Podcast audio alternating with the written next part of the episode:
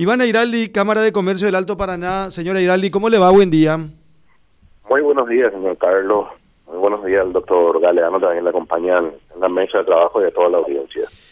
Ayer, eh, no sé si eh, me asusté o nos asustamos cuando de repente escuchábamos alguna declaración de Iván Airaldi y decía, Ciudad del Este se está convirtiendo en Pedro Juan Caballero. Eh, ¿Cómo es eso, Iván?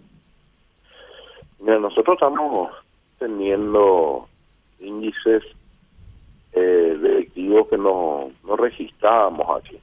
No solamente los asaltos eh, menores, sino que también ya estamos teniendo facciones delictivas del, crimen organizado que están trabajando a gran escala y empiezan a hacer eh, asesinatos por encargo.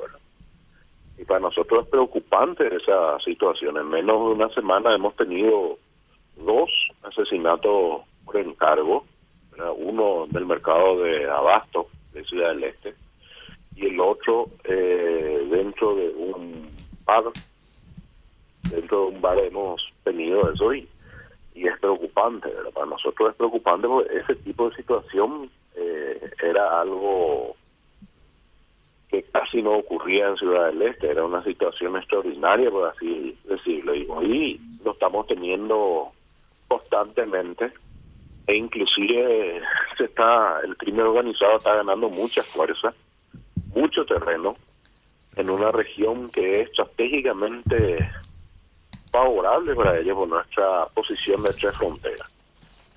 ¿Por qué digo favorable? Pues fíjate que del lado paraguayo no se detectan las cargas que caen del lado brasileño.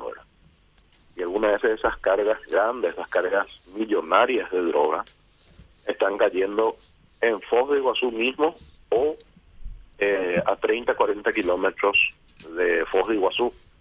Y sin embargo, esas cargas pasaron sin ningún tipo de problema del lado paraguayo. ¿verdad?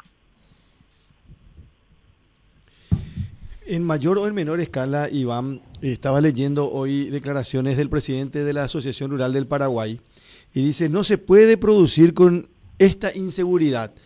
Y por lo visto, eh, bueno, tenemos ejemplo y ejemplo, en algunos casos más graves, otros menos graves, pero inseguridad al fin. Eh, ¿La inseguridad se, se apodera prácticamente del país a esta altura del año? Sí, para nosotros está muy complicado y la inseguridad y los asaltos son en todos los niveles. Desde el trabajador que sale a la calle o va a la parada de ómnibus a esperar el ómnibus para poder trasladarse a su lugar de trabajo, es asaltado, es víctima de un hecho delictivo, de un asalto de motochorro, hasta el gran empresario de, gran porte que lleva sus recaudaciones de ventas del día al banco, es interceptado por el camino y es asaltado y despojado de las recaudaciones de 40, 60 millones. Y así también los asaltos tipo comando también se están teniendo aquí a negocios más grandes o a personas que operan con mayor volumen de dinero. Entonces hoy nosotros no tenemos más garantías para poder trabajar tranquilamente, porque el asalto está en todos los niveles de nuestra sociedad. Y no tenemos respuesta también de la, de la autoridad. Nosotros tuvimos la semana pasada una reunión con el viceministro de Seguridad y con el ministro mismo de, del Interior y no, no nos dio nada, al contrario, no nos cuestionó o nos increpó una solución a él nosotros le hemos dicho es que necesitamos garantías para trabajar. No hay garantías, le hemos eh, manifestado lo mismo, le he dicho que en todos los niveles estamos sufriendo asaltos, desde el trabajador que tiene que esperar ONU hasta el gran empresario que tiene que trasladar sus recaudaciones al banco. Y él nos dijo, y bueno, ¿y, qué, qué nos pueden plantear? ¿Qué podemos hacer? Y ahí le dijimos, no, eres el señor ministro.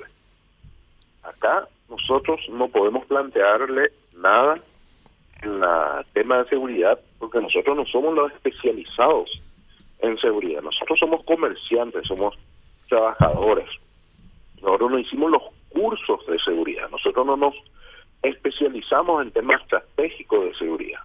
No formamos parte de una cartera que se encarga de la seguridad interna del país. Lo máximo que podemos hacer es hacerle unos aportes o ver un, un consejo de seguridad y ayudar en lo que se, podríamos ser cámaras de seguridad, eh, circuitos cerrados instalados estratégicamente Pero más de eso no, la, la estrategia ustedes son los que tienen que tener para combatir esta inseguridad que estamos viviendo. Iván, mi pregunta iba justamente dirigida a, esa situación. Si habían canalizado con el gobierno sus inquietudes, pero vos nos estás dando ahora la respuesta que les ofreció, que les brindó el propio ministro del Interior. ¿Qué queda hacer entonces, Iván, si el propio encargado de la seguridad interna del Estado no sabe darles respuesta? ¿Qué les queda a ustedes como Cámara de Comercio de Alto Paraná de ahora en adelante? Nosotros le hemos cursado una carta al presidente por esta situación.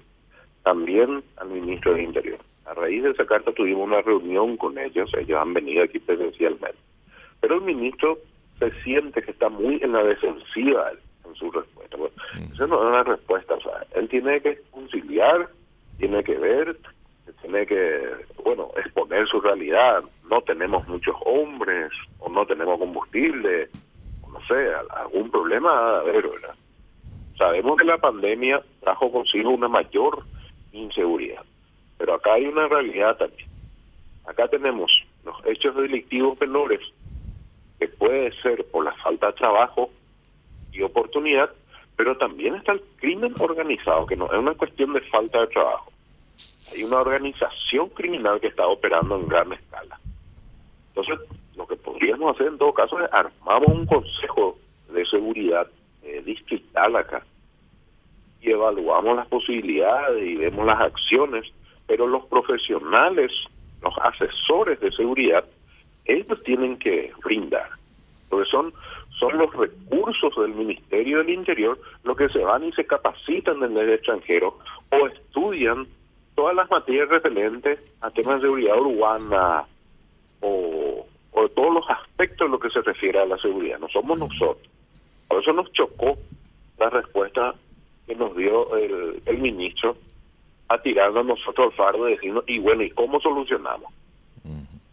Nosotros ponemos el problema, podemos aportar ideas a, este problema, no la solución total, no somos más especialistas.